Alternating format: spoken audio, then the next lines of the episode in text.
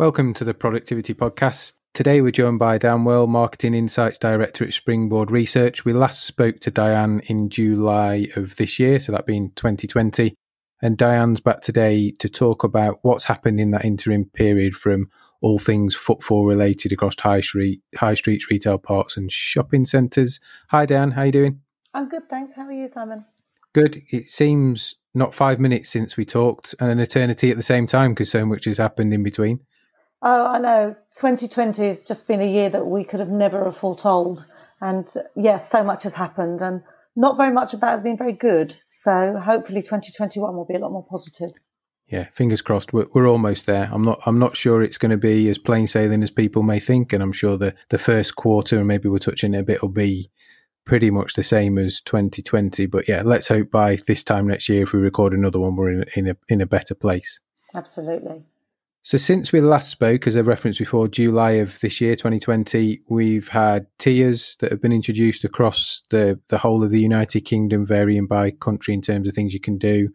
We've had, in effect, lockdown two, maybe not as harsh as lockdown one, but certainly restaurants, hospitality closed again, people being advised to work from home and minimize contact. So, th- there's been a lot of stuff that feels similar that has changed and a, a, lot of stuff that remains consistent. The big, I suppose, shining light is there's a vaccine that's been found and we've started to inoculate people. So hopefully that will start to play into the, the brighter horizon for 2021.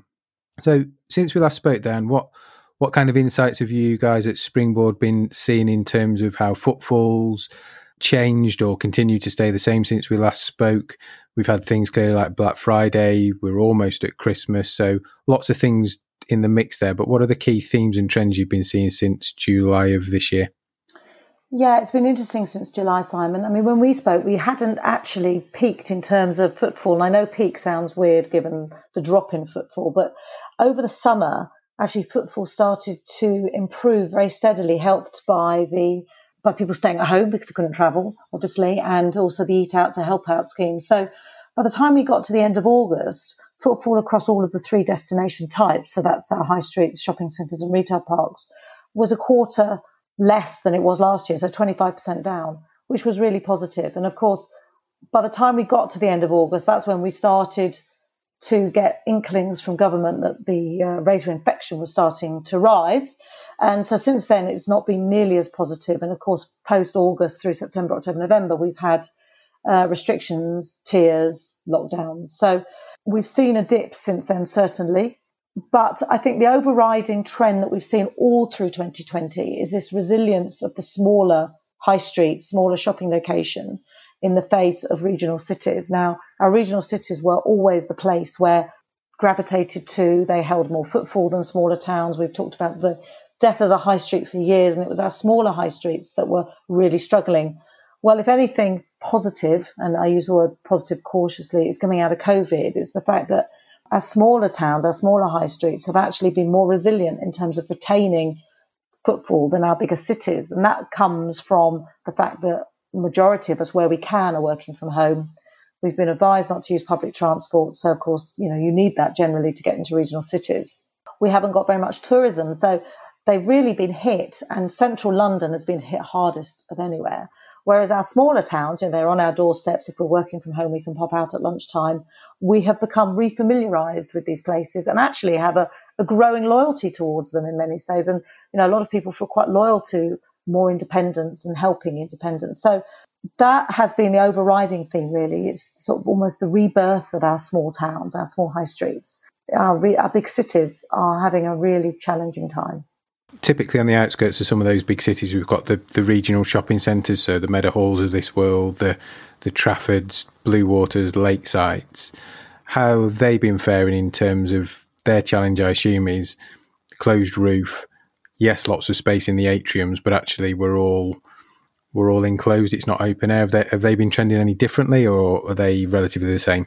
It's interesting with the regionals because there's there's two sides of a coin. You know, they they're a managed environment and also close to the elements. So as weather got worse, people gravitate to, towards them, and of course, people feel more safe because they are managed environment and they control numbers. But as you say, they are within within a, a roof. So people also feel quite vulnerable. But they were sort of tracking regional cities. They weren't doing brilliantly, but they weren't doing uh, really badly either. But actually, smaller shopping centres that are based in smaller high streets were doing as well, if not better. That was the trend until reopening of stores in England following lockdown two.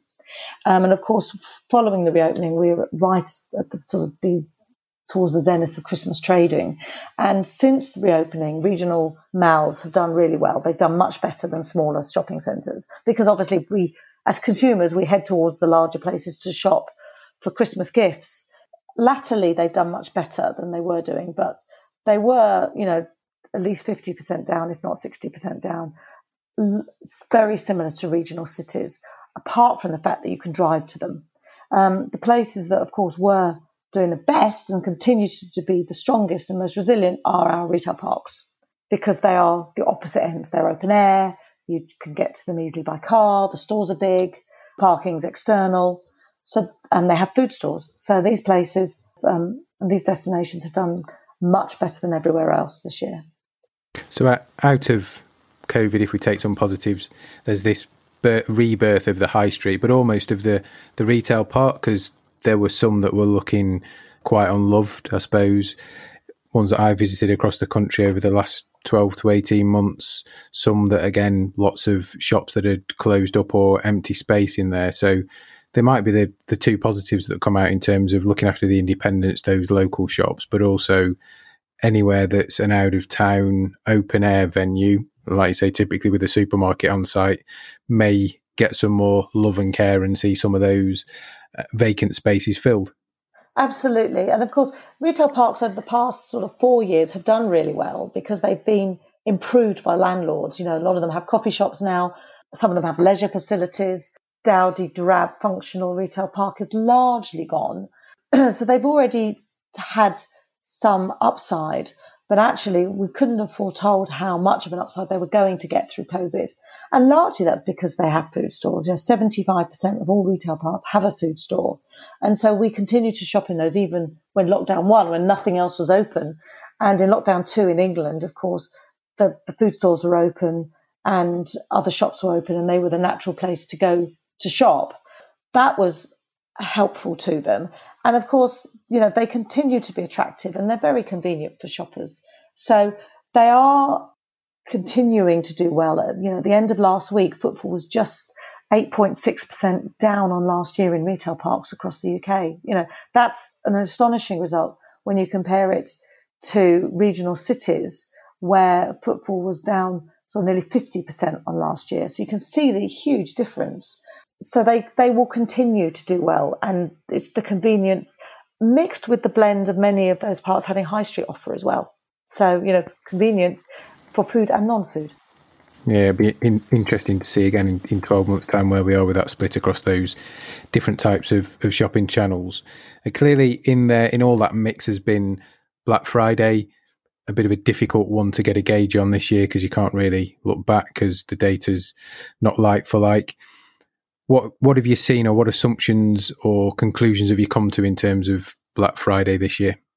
Yes, of course, Black Friday um, was right in the middle of lockdown two in England, so there was no opportunity for shoppers to go to stores to shop, so they had to shop online.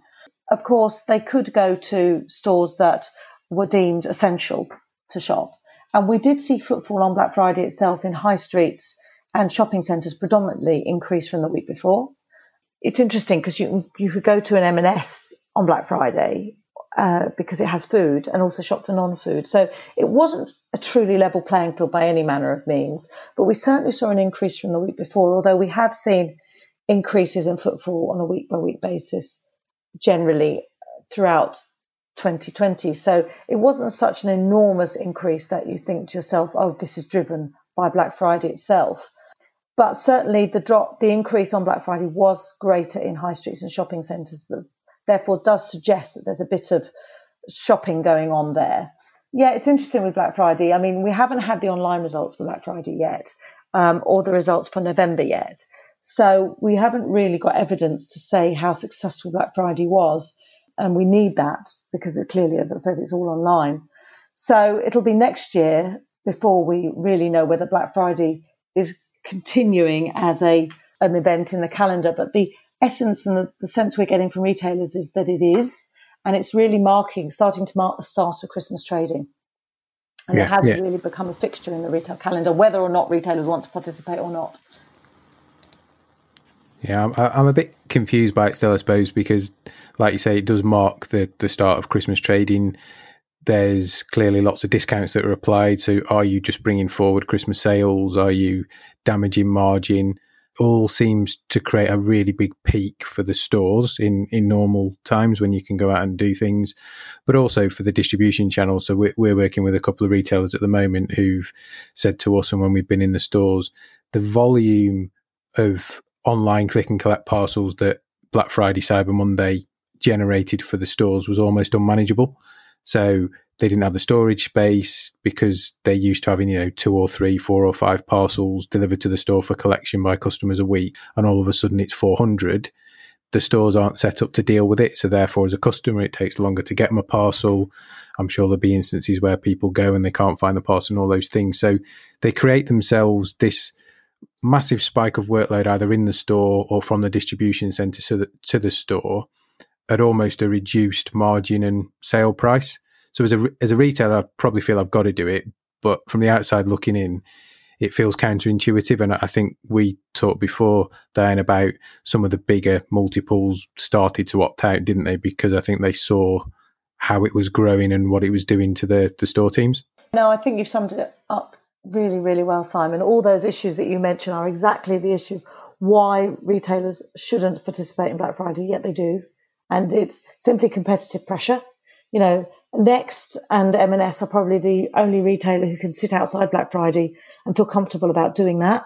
Um, but the rest of retailers is all about grabbing the shopper first and claiming that shopper before anyone else does. And really, it's creating that loyalty in the run up to Christmas. If they can get that shopper on their side buying their products for Christmas, they're more likely to hold on to them.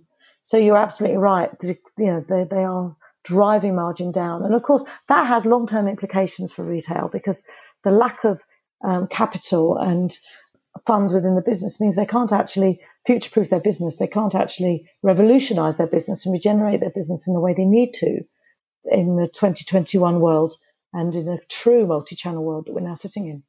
Yeah, it'd be interesting if if there's a bulk that want to break the mold or almost it becomes Black Friday month and really that's the end of November through to to Christmas just to smooth out that workload. Again, back to my time running stores, I would would have probably dreaded that weekend just because I knew what was coming. Great for sales, but from a store workload point of view, how do I cope with it? How do I make sure it's right for the customer and deliver what the, the company wants? So challenging time in times in that respect. I'm not sure they'll solve it because it kind of comes and goes, doesn't it? And once people into January, they're thinking about new year, new budgets. What what does it hold? And then all of a sudden, it creeps up on you again. Black Black Friday example kind of plays back to some of the new habits we've we've formed. Lots more shopping online, lots more click and collect. We're seeing lots more synergies of organisations you wouldn't have thought working together, and those that are all taking advantage of you know Uber Eats, Deliveroo, Eat Out, all those other brands for delivery. So the channels have morphed, changed, blurred into each other, if you like. I think we both agree that probably quarter one of next year going to be relatively similar to where we've come from in quarter four, quarter three this year, potentially another lockdown, various things happening while people are getting more and more of the vaccine across the country. If we assume that's going to be relatively status quo, quo Q1, maybe even Q2 next year, by this time next year, what are your thoughts and feelings about where we'll be? Will we have a new baseline in terms of there's just an expectation that there's less people that go out shopping now, or will it be kind of bounce back and we'll be busier than ever on the high streets? I mean, that is, I mean, this is going to be real stargazing, actually. I do think there's been a fundamental shift in shopping that's been brought about by COVID. That there's much more of a widespread adoption of online by people who previously wouldn't have shopped online because they've had to through COVID. And I think once you get converted to the convenience of online, you will certainly um, spend a continue to spend a proportion of your budget online because it is so convenient. I mean, certainly this is the impact it had on high streets quite a few years ago. It wasn't necessarily that online was claiming a lot of spend because it wasn't enormously, but what was happening is that the visits that we used to make into high streets for things like uh, travel agents and banks and you know the post office all of that moved online. All the intangibles moved online. So the number of visits we made to our high streets declined. And that was where the impact on footfall came about. And consequently the add-on spend to those retailers who benefited from those incidental visits declined. But and i think we're going to see a similar thing. I think footfall is going to take a step downwards simply because there is another layer of consumers now who have gotten used to shopping online for, if not comparison luxury items that we want in our lives, but certainly the functional convenience led items that we don't need to visit a store for, but perhaps we did. And certainly older shoppers now, there's a great, large, greater proportion of those shopping online. But what is interesting actually, Simon, is that the proportion of people shopping for food online is still relatively low. It's only around 10%. So actually, I mean, which is why our food stores have had such a bonanza year. The majority of us still want to go to food stores. And so actually, I think what we might find is even more food stores moving back into our urban shopping locations that so food stores can capture that spend because there is only so much logistical capability they have for delivery. We know that the delivery slots are hard to come by in peak times. And in fact, a lot of us don't actually like to shop online for food. We like to go into store. So I think that may well be much more resilient in terms of footfall than non-food. Uh, whereas non-food, we're seeing, you know, significant proportions of people buying fashion online now. So I think next year we're going to see almost a rebalancing of footfall. We're going to see another step downwards, another drop. Um, so even when COVID is hopefully much less of a threat for us and we've all been vaccinated and let's hope by this time next year that's the case. The footfall will be much lower than it was back in 2019 yeah it's interesting that whole supermarket thing and you, you're right i through lockdown and even my mum got online doing click and collect or online food shopping. It's a very different experience. There's something that's quite therapeutic about wandering around a supermarket. Clearly you you see all the stuff on the ends that are on offer and all the, the things that they want you to attract and buy and add a bit more value in your basket. You really don't get that online. It's just a list of things and it becomes much more of a binary process of I want some carrots, I'll search carrots. I want some hot chocolate, I'll search hot chocolate. It's it's just a very, very different experience buying grocery online than like you say, fashion, computer games, whatever it might be. I think for me, that comes back to because there's such a breadth of choice. You almost don't know what you're missing if you type in. Yeah, no, absolutely. And I think there's a whole complication around use by dates. You know, you can't control that when it's delivered to you. So you'll get carrots that are nearly by the nearly at the end of their use by date. And that leads to dissatisfaction. Uh, but also it's costly for the supermarkets, to be honest, you know, and there comes a point where you don't want to spend 40 or 60 pounds having it delivered. So you don't. And so I think all of these things will shift to, won't necessarily shift away from the existing online purchase, but it won't lead to more people shopping online in the future. We will still want to continue to shop in store. And in, as you say, it's very sensory food. And, you know, that's why the packaging is so important, you know, and, and, you know, the position on the shelves is so important. And also for many people, it's a social experience. So, um, and they haven't any other social experiences at the moment. So I do, I do believe that that will continue. And I think this has been the greatest consumer shock to our system that we've ever had. And even within this period, if people don't transition to online food shopping during this period, then it's unlikely to happen. Yeah. I wonder if they've thought about doing a virtual supermarket. That might be one for somebody listening. Yeah, and I did. I mean, I did pick up something a couple of years ago when there were sort of you know virtual walkthroughs of stores, and I think that will go some way, but I think it, you know, it still doesn't allow you to go to the back of the shelf and pick the, the, the packet with the uh, longest, most far away use by date, which is what I think we will probably do. And it still means that when it gets delivered to you in a slot that you have to wait for and allow, account for, you know, you look at it and think, oh, I don't want to use it in two days. I want to use it in a week. So that makes it quite tricky logistically for a buyer, for a, for a consumer to make the most of online purchasing, um, yeah. which is hence why we end up going to stores. Yeah, and I think the, the, the supermarkets, clearly the, the big four and then the discounters have got a real opportunity. Obviously, they've stayed open and supported the nation through that, and clearly on the other side, taken the sales and, and had a great year. as well. But we're seeing all these collaborations now. So uh, B&Q have just opened two stores in Asda's. Asda have got the new owners from the EG Group, and they're looking at potentially acquiring a coffee shop chain that we all know to put in the stores. Um, so this whole collaboration thing, I suspect the, the the value of footage in a supermarket has gone up, and all those big overspace ones is now a real opportunity to put in collaborations, concessions, because clearly that's where we're going to keep shopping regardless of what happens everywhere else. Yeah, no, absolutely. And I think that collabor- collaboration idea has been around for a little while. And of course, you know, Sainsbury's did it with Argos recently. And, you know, we have had coffee shops in Nexts and, you know, Waterstones were the first people to have coffee shops in a bookshop. So that has been in the offing. But I think for, for now, it's a real game changer for, for food stores because clearly they were looking at their store portfolio and thinking they're going to have to shut a lot of their mega stores. And some of them have clothing franchises in them. But actually, now that there is a, you know, a, a new opportunity for them. And as you said, these collaborations between big space users will actually create mini shopping centres, almost mini district town centres in some, some instances within one roof. So there's advantages for the retailers themselves, but actually for the smaller high street sitting next to them, they may then face a challenge once again. Um, once we see the, hopefully the back of COVID, of how to compete with these new regenerated smaller centres that have a lot of offer in them. Yeah, you're right to call out Waterstones and, and, Next have done a great job over the years with Paperchase and Costa. They've got a couple where they've got car showrooms in, so they've they've clearly been on board for for much longer than what's been born out of COVID.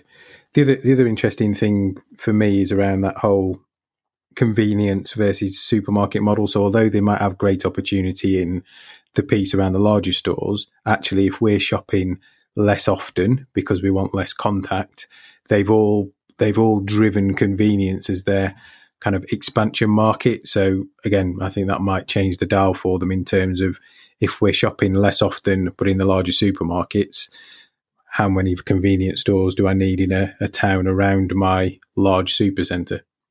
Yes, absolutely. It's almost you know it's flipping a coin back to where we were before they started to look at the big stores and start to review the, the, the size of their network on those. Um, you know, we had this expansion of the smaller food store because we were starting to shop for food in a more top up daily way. But of course, a large proportion of those are in our big regional cities because uh, they was they were being supported by the working population. And if they're not there, then they won't survive. I'm sure they're reviewing their smaller store portfolio as we speak and looking at where they sh- where the future will lie for those stores. In perhaps smaller high streets, they may take a, a different view and retain those stores, or even open up new uh, local food stores in high streets where they don't currently exist, or strengthen those food stores or segment them in a different way. And because we are shopping more locally, perhaps have a, a more convenient catering offer, hospitality offer in some of the smaller high streets that cater for people working at home, perhaps, and have fresh baked bread or sandwiches, something that enables them to have a strong lunchtime trade. But I think there's going to be some granular changes that need to happen within the retailers' networks, and they're going to be quite subtle. Um, and there's going to be a, quite a lot of segmentation that will need to happen and distinction between different types of shopping location.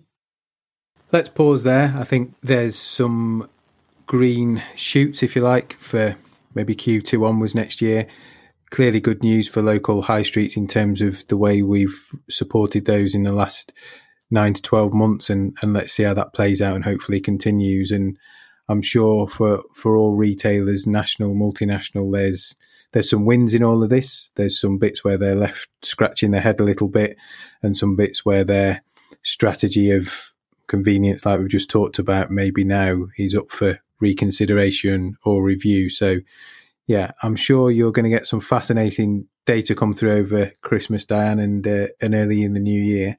Let's let's put something into record maybe midway through next year and see how well we predicted the future or not. Yeah, that would be fantastic. I think we're going to see a lot of changes. Brilliant. As ever, it's great to catch up and really appreciate your time. Take care. Thanks, Simon.